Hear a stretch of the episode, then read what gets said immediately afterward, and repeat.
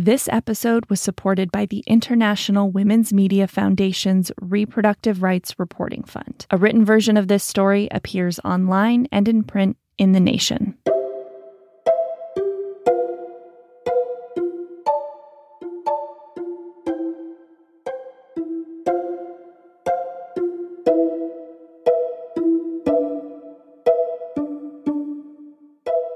Welcome to Access, a podcast about abortion. I'm your host, Garnet Henderson. I first heard from Kristen Smith in December of 2021. She wrote me an email with the subject line Abortion at 27 Weeks. My name's Kristen Smith. I live in West Virginia. I'm a stay at home mom. I have three kids. In May of last year, I found out I was pregnant with my fourth. It was an accident, but we quickly got excited for it and we found out it was a boy and everything was perfect and healthy just like my other three pregnancies. But when i went to my 20 week ultrasound i found out that he had a rare abnormality. It's called fetal bladder outlet obstruction.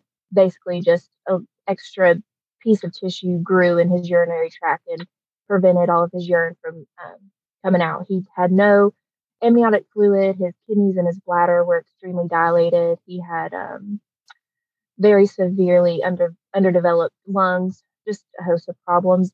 Kristen's story is the type of abortion story that gets exceptionalized.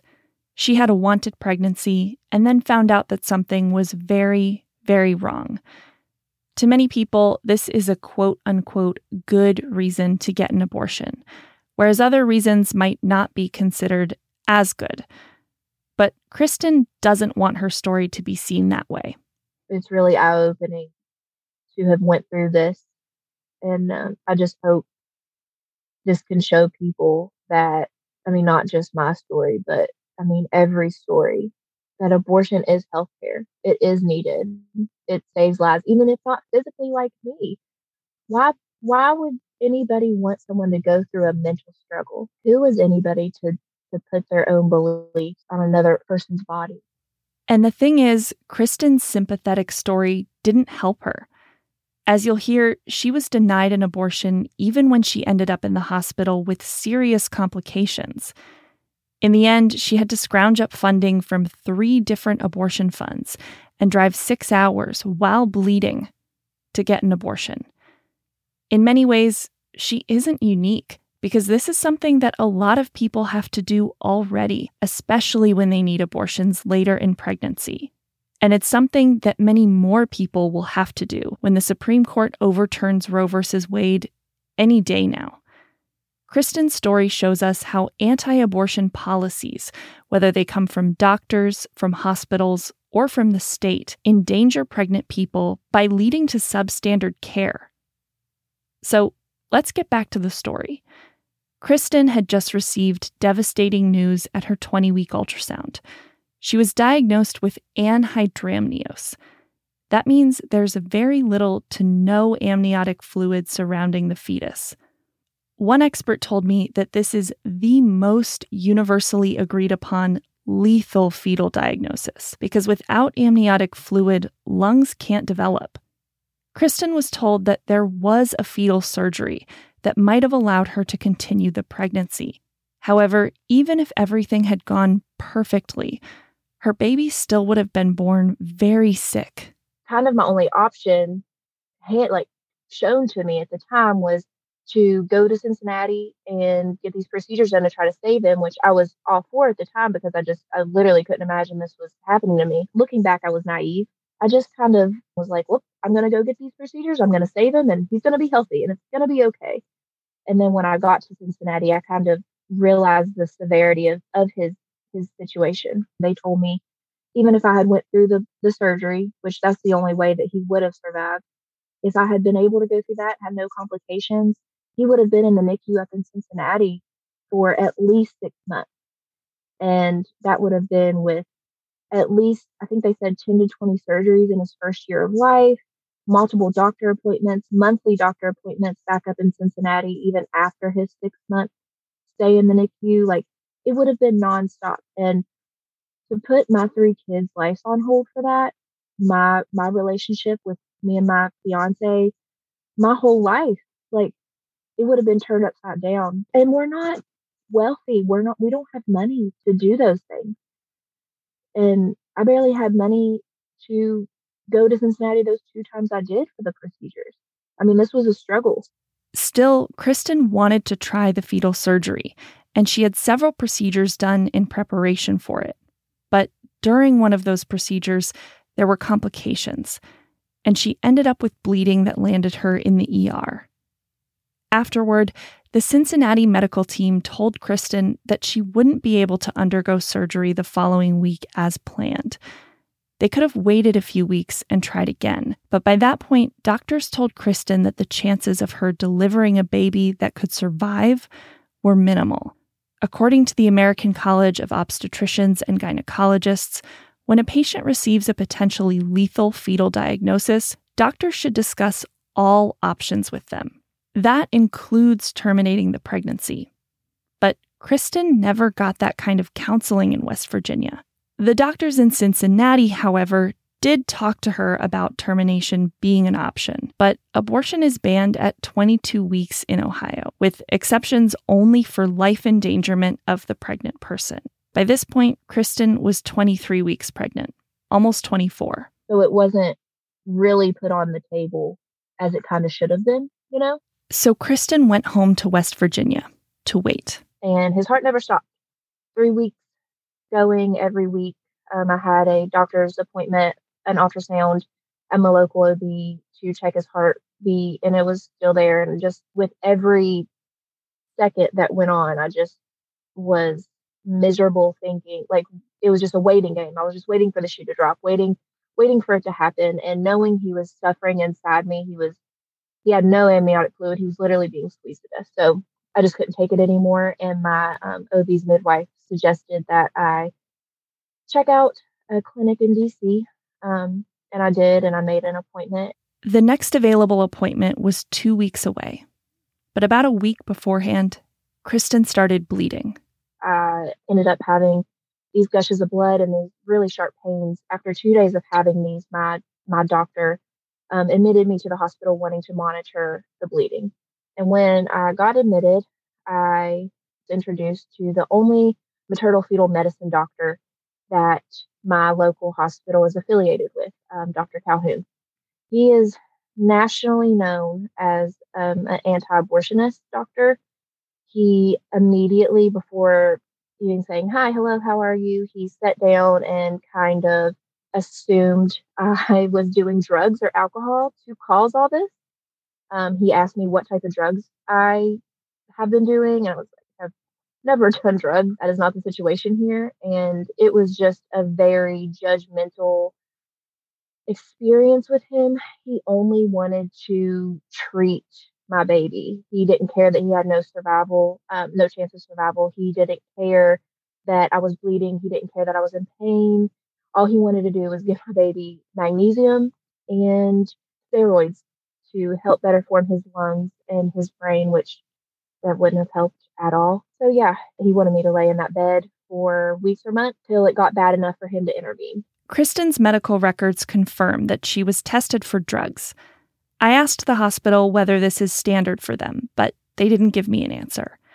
Medical records also confirm that Dr. Calhoun recommended magnesium and steroids. These treatments are usually given in cases of preterm labor to boost a baby's chances of survival, not in cases like Kristen's when the fetus has been diagnosed with a fatal condition. I spoke with several other doctors while working on this episode, all of whom thought that these recommendations were very strange. He said, What questions do you have for me? And I was like, Well, I mean, I guess why I'm bleeding and having these pains. And that's when he suggested maybe I've been doing drugs and maybe that's why that this is happening to me. But when I said no, that that's not the case. Why do you think that I'm bleeding and having these sharp pains? Where is it coming from? And he said, Well, if that's true, you're not doing drugs, then I would guess that it is your placenta separating from your uterus from the procedures you had done. This condition is called placental abruption, and in severe cases, it can result in hemorrhage, a leading cause of pregnancy related death. Looking back, my life was 100% in danger. I could have hemorrhaged and died at any time. But according to him, I wasn't bleeding enough. That pain was not enough for him. The fact that he got to choose when enough was enough is terrifying to me. Calhoun also told Kristen that she would need to have a C section when it was eventually time for her to give birth. This, again, is unusual in a case like hers because C sections carry additional risk for the pregnant person, such as infections and blood clots. With a pregnancy that isn't viable to begin with, most doctors would avoid creating more risk for the pregnant person if they could. Kristen was instead asking to have labor induced and to give her baby comfort care. This is an option that had been described to her back in Cincinnati. It's essentially the infant version of palliative care. When a newborn has such significant health issues that it isn't likely to survive, most neonatal intensive care units offer comfort care, where babies are treated with some interventions, like maybe oxygen and pain medication, but they aren't subjected to invasive treatments like surgery. He said that I was requesting an abortion, and um, his beliefs did not align with that. Therefore, he would not be doing that. He just acted like there was nothing going on. Like, well, you're just bleeding just a little, and you're just going to sit here and wait and we're going to monitor you and maybe in a couple months we'll have the baby and try to save him. And i'm like no. I don't want my baby to go through any pain. He has no chance of survival.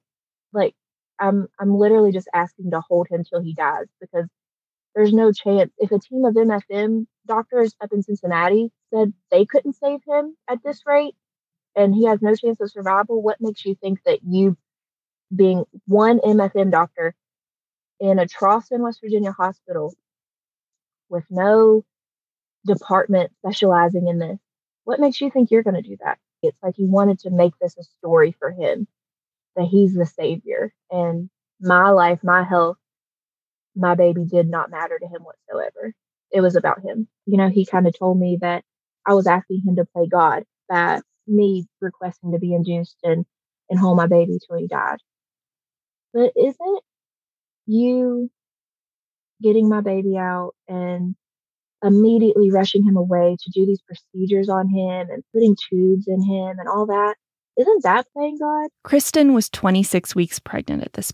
And Calhoun also told her that the hospital would be required by law to provide intensive medical care for her baby if she went into labor. It is true that West Virginia has a law requiring that fetuses, quote unquote, born alive as the result of an abortion, be given medical care. Even pulsation of the umbilical cord before it has been cut is considered a sign of life under this law. But what the law actually says is that fetuses born as the result of an abortion must be given medical care comparable to what a fetus born spontaneously at that same gestational age would receive. And a whole team of specialists had already told Kristen that her baby could not survive. If he'd been born spontaneously, she and her fiance would have had a choice over what interventions they did or didn't want. So it's not entirely clear to me that the hospital really was legally obligated to provide intensive care in this particular case. However, they didn't answer my questions about whether or not what Dr. Calhoun told Kristen is consistent with the hospital's interpretation of the law. And um, so I signed myself out and prayed I made it to DC the next week, and I did. I don't know what would have happened because I could have stayed in Dr. Calhoun's care for weeks or months, just waiting. He said at the time I wasn't bleeding enough, and his his words, his the quote that he said was, "Until you start bleeding at a rate of a fountain of blood, then I can't intervene with a C-section." So I could have been waiting there for who knows how long. As Kristen mentioned, Dr. Calhoun is a nationally known anti abortion figure. He's a former president of the American Association of Pro Life Obstetricians and Gynecologists, and his public position is that abortion is never necessary to save the life of a pregnant person. This doctor that I interviewed, he was a member of the American Association of Pro Life OBGYNs, and he said point blank, even among members of our group, you know, even among anti abortion OBGYNs, this is an extreme position. That's Caroline Kitchener, a political reporter for the Washington Post. Just about a month before Kristen encountered Dr. Calhoun, Caroline published an article about him. Gosh, how long was it ago now? Two and a half years ago, maybe? I have a friend who's an OBGYN in rural Mississippi, or actually, she, she was at the time. And she was telling me about her new job. And one thing that she mentioned was that she had been told not to you know really talk about abortion and you know if somebody was expressing interest in having an abortion she was told to sort of you know change the subject or try to steer them away from that direction and that just really got me thinking about the role that doctors play in abortion that that OBGYNs play in in terms of the conversations that they have with pregnant people. And I started wondering, you know, well, how many how many OBGYNs are personally opposed to abortion and how does that affect their care? And so I started digging and I I quite quickly found this large association, the, the American Association of Pro-Life OBGYNs that has, you know, I believe over 4,000 members. And I started thinking about, you know, who are those people and, and what impact might they have on care for pregnant people? One of the first things you'll find about Dr. Calhoun, if you do a little digging, is an incident from 2013 when he called up a former patient out of the blue and told her that when he treated her for some residual bleeding after an abortion a year before, he found a 13 week fetal skull inside her uterus. The woman had only been nine weeks pregnant at the time of her abortion. He gave her the name and number of a prominent anti abortion lawyer who worked for a conservative legal group. So that was that was pretty remarkable. Uh, doctors usually you know, usually don't do things like that. The woman did sue, but according to a pathology report from the hospital, Calhoun's own employer, there was never any evidence of a fetal skull. The lawsuit was dismissed. And the judge was quite forceful in her statements, you know, calling it, I think she, she called it remarkable that a doctor had taken this step to call a patient a whole year after and give them like legal advice in this way. Around the same time, Calhoun sent a letter to West Virginia's state attorney general claiming that he was treating patients for complications from abortion on a weekly basis. Once again, his own employer contradicted this, releasing data showing that the hospital had only treated two patients for abortion complications in the entire preceding year. It was clearly a campaign to try and shut down the state's only abortion clinic. But despite public outcry, Calhoun kept his job. Yeah, there there was a lot of pressure. There there were a lot of letters that were written by women in the community, by some abortion rights advocates, urging the university to, you know, get him to to resign. And they did say at one point that they were discussing the matter, and then nothing came of it. In addition to his employment at Charleston Area Medical Center, the hospital where Kristen was treated, Dr. Calhoun is a professor at West Virginia University's Charleston campus. He's been there since 2006. So every year, I want to say they've got about 10, 10 residents per class. So that, that, that adds up to be quite a, quite a few people. The fact that Calhoun was teaching other doctors is one of the things that Kristen found most disturbing about her experience. A lot of the times that he was coming in to check on me and speak with me, um, he had a team of these student doctors coming in with him to my room that was training under him. And you could kind of see the looks on their faces. Like they were very shocked. They were looking at me with like compassion and like pretty much saying like they're sorry with their eyes.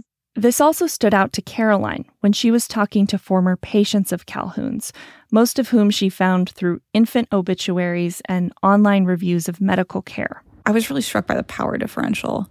This is a, you know, very important doctor in the capital city in West Virginia and they were traveling really long distances to get to him because he is, you know, the only specialist of his kind for, you know, hours in, in most directions. So they just weren't going to question him. You know, when they, when they talked about the things that he said, it was like, it was like God was saying them, right? You know, why would they ever question this specialist who's, you know, renowned in the state, who holds a leadership position at West Virginia University? Currently, 44 states ban abortion at some point in pregnancy, mostly between 20 and 24 weeks, though Oklahoma now bans abortion in almost all circumstances, and Texas bans abortion at six weeks. Many of these laws include some exceptions, but they're often very narrow and vaguely written. In West Virginia, abortion is banned at 22 weeks, but there is an exception for a quote unquote non medically viable fetus. A more sympathetic doctor might have advocated for Kristen and tried to get her the abortion she needed. But even then, they might not have been successful. Many institutions have their own anti abortion policies, independent of state law. A 2020 study found that 57% of teaching hospitals, mostly concentrated in the South and Midwest, limited abortion above and beyond what state law required. And some hospitals limit abortion care because of religious doctrine. To learn more about that, I spoke with Dr. Deborah Stulberg. I am a family physician and I also conduct research through my faculty role at the University of Chicago. And my research focuses on reproductive health service delivery in the United States. Much of Dr. Stulberg's research has looked at Catholic hospitals and how they limit access to all kinds of reproductive health care, including birth control, in vitro fertilization, surrogacy, abortion, and more healthcare providers who work in a Catholic facility are required to follow something called the Ethical and Religious Directives for Catholic Healthcare Services. These directives are written by the U.S. Conference of Catholic Bishops, and the Conference of Bishops reviews and revises them every few years. And as a general rule, you are required to follow these. It's a term of your contract if you are working there as a doctor or a nurse. It is if you're let's say you're a doctor who has a private practice and you rent space from a building that's owned by a Catholic organization, a Catholic health system, or Catholic hospital, it can be a term in your lease for your office space. If you have a practice that is independent, but you have, say, admitting privileges at the hospital, you're required to sign that you'll follow it as a term of privileges. So there's a whole section on reproductive care. They call it care at the beginning of life.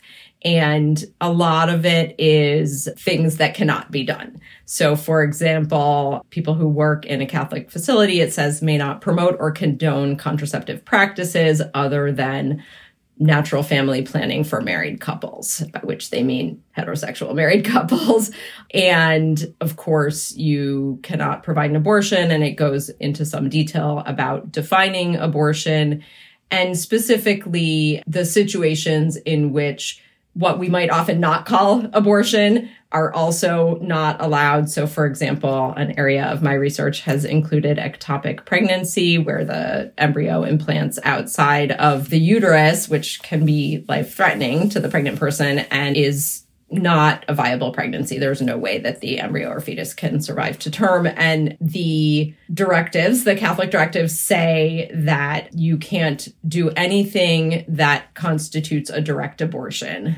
And then there's a, a little bit, but not a great degree of detail defining direct abortion. And then they also have another directive about when a treatment can be provided that might bring about the end of a pregnancy that might that might take fetal life if the pregnant woman i think they say has a proportionally serious pathological condition a proportionally serious disease that you're treating. So there's a little bit of a, a, gray area around a specific type of exception, but they this prohibition on abortion is invoked very broadly to prevent treatment of a, of a number of pregnancy complications. In practice, these directives force doctors to delay care in emergency situations. And they're also vague, which leads to a lot of confusion for both doctors and patients. So 97% of ectopic pregnancies develop in the fallopian tube. It's pretty commonly accepted nowadays in Catholic bioethics that you can remove the fallopian tube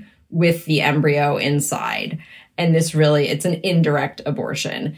But what you can't do in some interpretations are the less invasive treatments, the what we call tube sparing, where the woman would then be able to, you know, keep that fallopian tube. And those are where there's some debate. So specifically the use of the medication methotrexate, which spares the woman from having to have surgery, is considered by some to be a direct abortion and by others not. I learned about this, I should say, because the hospital where I did my residency got taken over by a Catholic system. And there was a patient with an ectopic pregnancy shortly after the hospital was taken over and the doctor on call had gone through the training on the ethical and religious directives and had understood, okay, we can't use methotrexate in this situation and recommended that the patient leave and go to a different hospital and get treatment, so leave untreated, because the doctor thought like that's going to be the best thing for you because this methotrexate treatment really would be best. So it really it it uh, leaves a lot of ambiguity and confusion, which often is not good for patients. Because of the rapid pace of mergers and acquisitions, one in six hospital beds in the United States is now in a Catholic facility. But a lot of people don't realize that they could encounter these restrictions at their local hospital a lot of our research has really turned up both a great degree of frustration and moral distress on the part of providers who want to do the best things for their patients and are navigating these convoluted directives that are not based on medically what's best for the patient and we've found very confusing for patients. And most patients don't know to expect most restrictions in Catholic facilities.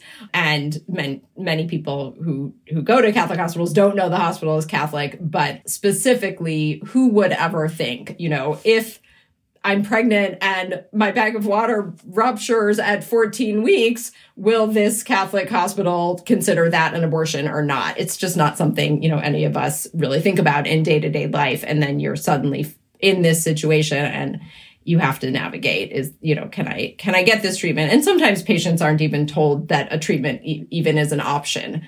They're just told we have to watch and wait and see what happens. If you get really sick we'll do something. But right now your your baby still has a heartbeat and and so we're going to just watch and wait and let nature take its course when in fact there would be other treatments available.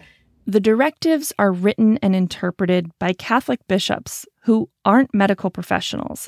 And they also prioritize Catholic doctrine over the personal, moral, and religious beliefs of patients. They bring their own beliefs and values into this situation, one of which for many people is I have children at home that need their mom. And even though this baby that I'm carrying, I very much wanted and hoped to carry to term. I'm not going to leave my children at home motherless. And so right now you need to do whatever is necessary to take care of me. And that is not valued. That is not heard when the fetus is given equal value by somebody else, not that patient, not that doctor. It's a deeply reasoned decision in the context of a very specific personal situation. And it's often just superseded by this document written by a group of men sitting around the table and very removed. I often say the bishops aren't doctors, they're not nurses, but they're not even hospital executives. They're not people who have to even deal with the consequences of these policies that they make. Time and again, we hear stories from doctors who have gone pleading to ethics committees. Is this woman sick enough? Can I do this now? And what is so frustrating to them is why are we sitting here around a table talking about a sick woman whose illness we could have prevented a week ago or 3 days ago when she came in and now we're we're begging for the right to start the pitocin and and you know expedite the end of this pregnancy. It was exactly this kind of delay that led to the death of Savita Halappanavar in Ireland. Savita died in 2012 after having a miscarriage at 17 weeks. Doctors knew her pregnancy wasn't viable, but at the time, abortion was illegal in Ireland. The fetus still had a heartbeat, so doctors felt they had to wait for it to stop. By the time that happened, Savita had developed a severe infection. She didn't survive. Her death became a catalyst in the movement for legal abortion in Ireland, which eventually succeeded in 2018. You may have heard stories from the pre Roe v. Wade days here in the US about hospital committees that would determine whether or not someone was sick enough to need an abortion. But the thing is, these committees never went away. And they're not just operating at Catholic hospitals. Many Protestant and secular hospitals, especially in the South, still refuse to perform most abortions and often rely on committees to determine when an abortion is medically indicated. And abortion bans, whether they come from a facility or from the state, make doctors hesitate to deliver life saving care. Already seeing this in Texas, where there have been many reports of doctors hesitating to treat ectopic pregnancies since the six week abortion ban went into effect. And when the Supreme Court overturns or guts Roe v. Wade, abortion is expected to be banned in about half of the country. Many people will likely have safe illegal abortions thanks to abortion pills. That's one thing that is very different from the pre Roe days but some people will need abortions in clinics or in hospitals. And like Kristen, they'll have to travel long distances to get that help. Just from Texas, the ripples throughout the country are huge. We're seeing patients here, well, we're seeing some patients from Texas, but we're also seeing patients who can't get appointments in their state surrounding Texas because the Texas patients are taking all those appointments. It's really going to it's going to be tough for patients. That's Dr. Matthew Reeves, the executive director of DuPont Clinic, where Kristen eventually got her abortion. While DuPont Clinic doesn't require any particular reason for patients to be seen there, they do get a lot of patients like Kristen. It's a long, painful road for a lot of our patients. And they've been through a lot by the time they get to us. That's something we keep in mind and something we hear about from a lot of our patients. And it leaves a lot of them devastated and also feeling just like nothing is going right. It really leaves them in a, a tough place when they come to us. They come very scared that more things are going to go wrong, especially when they, you know, they've had a fetal surgery procedure that's just gone wrong. Washington, D.C. is one of the few places in the country with no gestational age limits on abortion care. So many people who need abortions later in pregnancy travel there, especially from the southeastern United States. A big part of the reason why uh, I started the DuPont Clinic, I was working at Planned Parenthood here. And when I started, I was one of two docs. The medical director and I would alternate days doing the later procedures. And there were only the two of us. And we had to coordinate it to make sure somebody was always around. And then we had a training program here in DC and we trained more docs. And then there were four of us. And we're in a, a great place, legally speaking, and, and politically, and just a supportive area to provide later care because Planned Parenthood only went up to 20 weeks, but there's very good laws in DC and there's a need for uh, later care. So I opened the DuPont Clinic to, to fill that need, and it's grown very quickly. Many of the clinic's patients are traveling significant distances to get there. At least half come from more than 100 miles away, very safely, more than half. Sometimes it's 70, 80% some weeks. Even if we made radical change and removed all of the policies and practical challenges that delay access to abortion, many fetal conditions, as in Kristen's case, can't be diagnosed until late in the second trimester or well into the third. There will always be people who will need later abortions because of serious health issues. We see a lot of patients who are pretty vehemently against abortion. But the thing that the dialogue about abortion leaves out is all the reasons people want abortions. And I don't think most people who are against abortion think about that one of those reasons might happen to them. It's a myth that people only have later abortions because of health issues. In the Turnaway study, which we covered back in episode 7, 94% of people who had abortions at or after 20 weeks experienced some kind of delay in accessing care. So, if that's already the case, we know that once Roe is gone, later abortion will become much more common. And there'll be more people like Kristen who experience a cascading series of delays and denials of care, all while their health worsens. I mean, it was so hard. I had to call around and get the funding, and because I don't have that money laying around. And the fact that I literally just wanted to, first of all, like I was in a physical state where I could have died.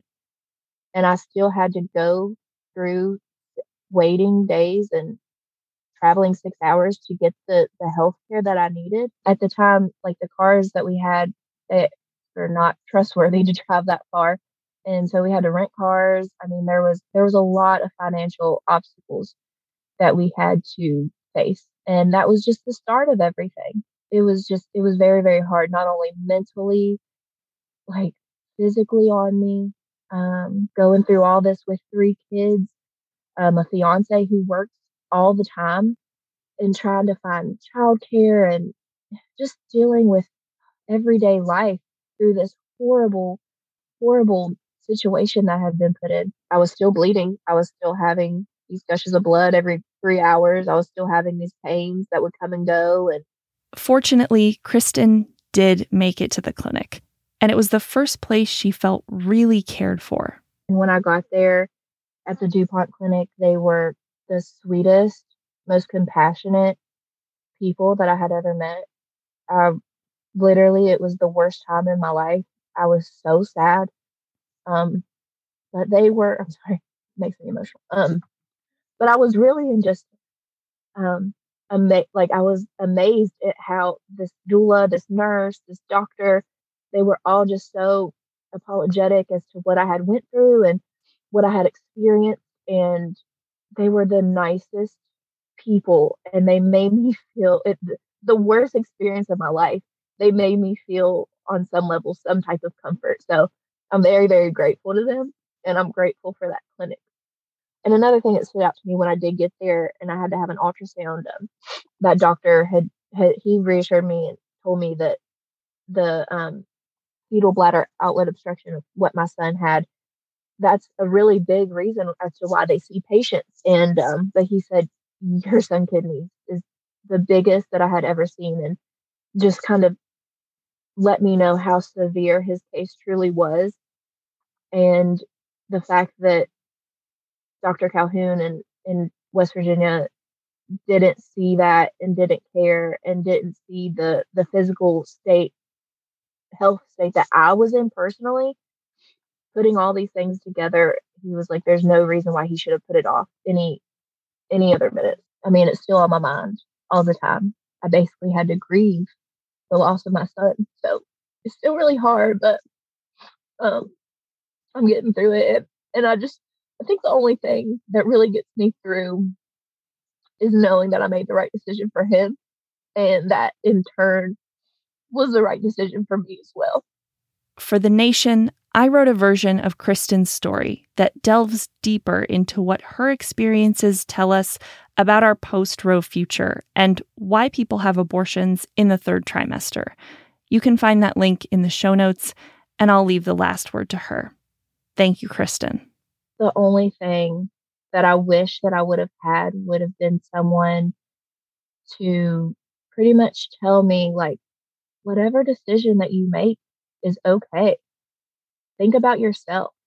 Think about how it it impacts your life and the people around you's life. Because I didn't have that in West Virginia. I think if anybody's going through a, a similar situation like this, or just any situation involving abortion, think about what's best for you and don't worry about what other people have to say. And just know that if you make it to the other side, of whatever situation you're going through, that I mean, it'll be okay. And you basically have another shot at life going through this and making it to the other side and going through all these health obstacles and everything else.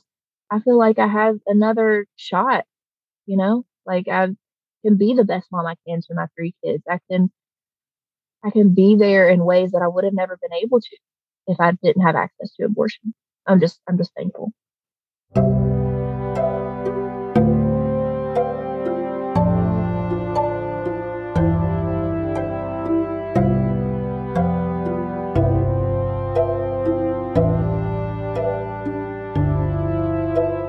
Access is produced by me, Garnet Henderson. Our logo is by Kate Ryan, and our theme music is by Lily Sloan. Remember, Access is an independent production that relies on listener support. If you can do one thing to support the show, you'll make a big difference for us. You can donate or buy merch, and those links are in the show notes, or just share the show with your friends. Follow us on Twitter and Instagram at AccessPod, subscribe wherever you get your podcasts, and leave us a rating or review. And transcripts are on the way on our website, a podcast about abortion.com. See you next time.